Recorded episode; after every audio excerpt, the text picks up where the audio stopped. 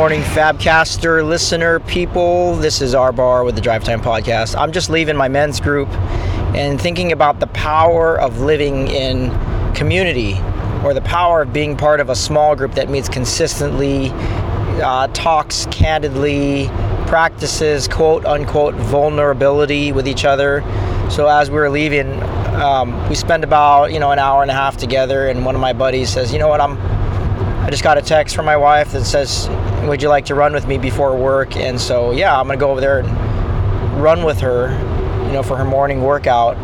And so I was so inspired by that because for me, pragmatism or being practical dominates more than being loving and going out of the way for me. So what I mean is this: the first thought in my mind was, well, you know, I got I got to go to work. When when the reality is that there's some flexibility in my job and in my friend's job, so we have the flexibility. Not everybody has that. I get it, but even when I have the flexibility, I'm thinking like, well. Uh, turning around, you know, that would take that would just take me longer to get to work. I would, and I would start to rationalize reasons why I shouldn't go home and just do a random act of kindness or rand, random act of love. So that's what I love about community. We inspire one another to do things that role model that, that God's at work in our in our souls. And um, so yeah, I, I realize that's kind of deep for just someone saying, "Yeah, I'm going to go run with my wife." But that's what I see, and it reminds me of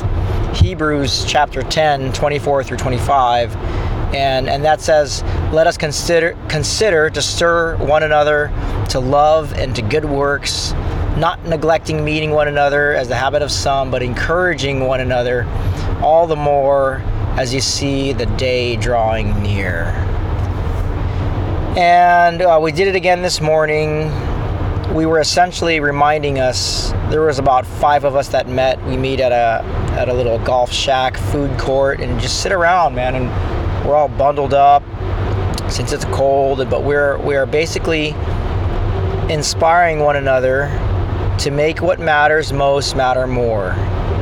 And like the theme, one of the themes we talked about this morning, in just friendly conversation, we didn't have an agenda. It was just like, where am I failing as a husband?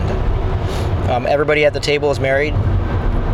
So um, my buddy, and the, same the same buddy who said he's going to go running with his wife, he said, "All right, guys, how many of you have prayed with your wife this week? All right, how, how many? More than once, and that has nothing to do with shame or guilt. It's just we had all agreed we're going to be accountable to one another and doing loving things like praying for our, our spouses or praying for ourselves to die to ourselves and to be a conduit of love and mercy and peace towards our spouses.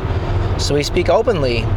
And I had something, uh, a victory to share. Like, you know, I, I prayed for my wife this morning, I prayed with her the other day, and but I also shared the range of emotions that I've had uh, with my wife. So, shared my thoughts in the midst of an argument, in addition to the the wonderful thoughts I had as I'm dancing with my wife in front of my kids in the middle of the kitchen to music and just being silly and, and making our kids blush. Like I, I think in community, it's good to share the wide range and to practice what, what Dr. Brene Brown calls vulnerability. So it doesn't look like all good all the time and, and confuse my kids and make them think that they're the only household where there's yelling in the house. I want them to see that the wide range of emotions is, is okay. And my kids are allowed to, to have a bad day or two or three. They're allowed to express their emotions and whine and cry. It sounds crazy, doesn't it? But when my kids whine and cry, my right response is, and I am so glad you're expressing your emotions. And I, I want to give you the freedom to continue to express your emotions because this is really good. It doesn't seem good, but it's really good that you're doing this. What else you got? What else are you feeling inside? And to let them have at it. And usually at that point, they just stop. They stop crying. Maybe. The two year old, not so much. But the other ones, it's like they stop in their tracks and they go, oh, well, now that I'm allowed to, it's kind of weird. I don't feel like crying anymore. Anywho, I pray that that that you're in community with others because there's power in community there's power in, in accountability and there's things that we can share with our with our small group that we haven't shared yet with our spouses but the small group will help us get there through non-judgmental ears where I can just speak freely and and use their ears as graves to bury my issues so that the healing can begin and so that momentum can move forward. And and lastly, you know, I, I have a friend. We're not in physical community anymore, but, but over the phone, and so I have the freedom to express the most ridiculous, darkest, deepest thoughts of frustration over the phone.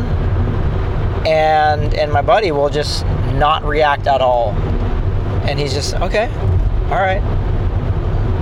So would you pray with me?